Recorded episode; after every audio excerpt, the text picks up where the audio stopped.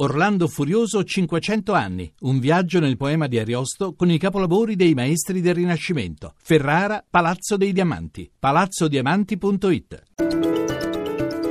Radio 1 News Economy.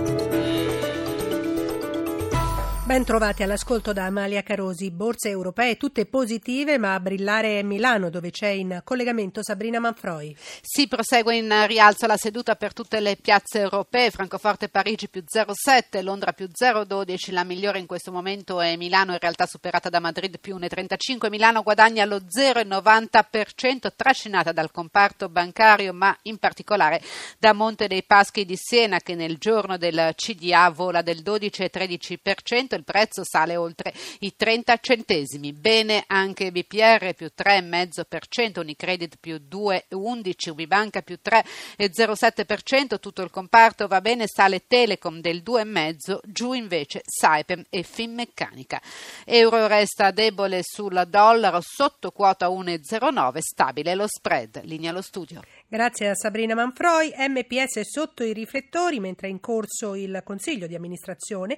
All'ordine del giorno la presentazione del piano industriale e l'approvazione dei conti trimestrali. Luigi Massi. È una giornata campale per MPS con un CDA che durerà presumibilmente diverse ore e poi l'incontro alle 20 del numero 1 Marco Morelli con i sindacati. Il piano industriale dovrebbe prevedere 3.000 esuberi, 1.500 in più della versione precedente. Una volta approvato MPS andrà in cerca di investitori in vista dell'aumento di capitale da varare entro l'anno. Sullo sfondo resta il risanamento di lungo periodo dell'istituto e qui le cose si complicano perché sul tavolo teoricamente esistono due strade. La prima, che ha già il gradimento di Morelli, aumento di di capitale da 5 miliardi e 27 miliardi di sofferenze cedute al mercato con il supporto di JP Morgan e Mediobanca. La seconda, minoritaria, proposta da Corrado Passera con un aumento di capitale inferiore e fondi di investimento anglo-americani disposti a mettere sul tavolo 2 miliardi e mezzo. Attesi poi i numeri del terzo trimestre con un utile che gli analisti danno a 266 milioni di euro dimezzato sui 12 mesi. Reazioni sul titolo nei prossimi giorni e settimane sono da mettere in conto, dice l'analista Carlo Aloisio. Diciamo che i mercati muovono sempre anticipando qualche cosa di positivo, in questo caso visto le performance delle ultime sedute,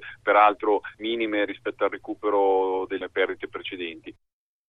Gli artigiani della CNA applaudono alle misure su fisco e imprese, a partire dalla soppressione di Equitalia. Per Claudio Giovine, responsabile economico della CNA, la legge di bilancio ha un occhio di riguardo per le aziende. Stefano Marcucci. C'è una grande aspettativa sul nuovo sistema di riscossione affidata precedentemente a Equitalia. La cancellazione di Equitalia vi fa tirare un sospiro di sollievo? Beh, il meccanismo sanzionatorio di interessi e di sanzioni collegate all'esazione delle imposte non versate era particolarmente vessatorio e spesso generava esso stesso un problema aggiuntivo a imprenditori che non erano stati nelle condizioni di onorare i debiti alla scadenza naturale, rendendo poi il debito praticamente quasi impossibile da gestire. Noi ci aspettiamo che questo non sia solo un cambio di nome, non sia solo un passaggio da Equitalia a un altro soggetto, ma possa essere l'inizio di un meccanismo serio di revisione del sistema complessivo di esazione. C'è tra i vari provvedimenti annunciati uno che è davvero una boccata d'ossigeno per le imprese? Ci sono diverse aperture importanti in materia fiscale. Eh, per le imprese in contabilità semplificata la possibilità finalmente di poter pagare le imposte sui redditi che sono stati effettivamente incassati e non solo quelli registrati in fattura. Questo interessa più di 2 milioni di soggetti ed è un provvedimento atteso da molto tempo. Cosa manca? Quali sono le esigenze che questa manovra non intercetta? Quello che sicuramente manca in campo campo fiscale per noi più evidente è un'esclusione dell'IMU sugli immobili strumentali. L'IMU è stata esclusa l'anno scorso per l'agricoltura, mentre ancora oggi per tutti quei beni strumentali all'attività di impresa, su questi sono costretti ancora a pagare l'IMU. È un gravame intollerabile.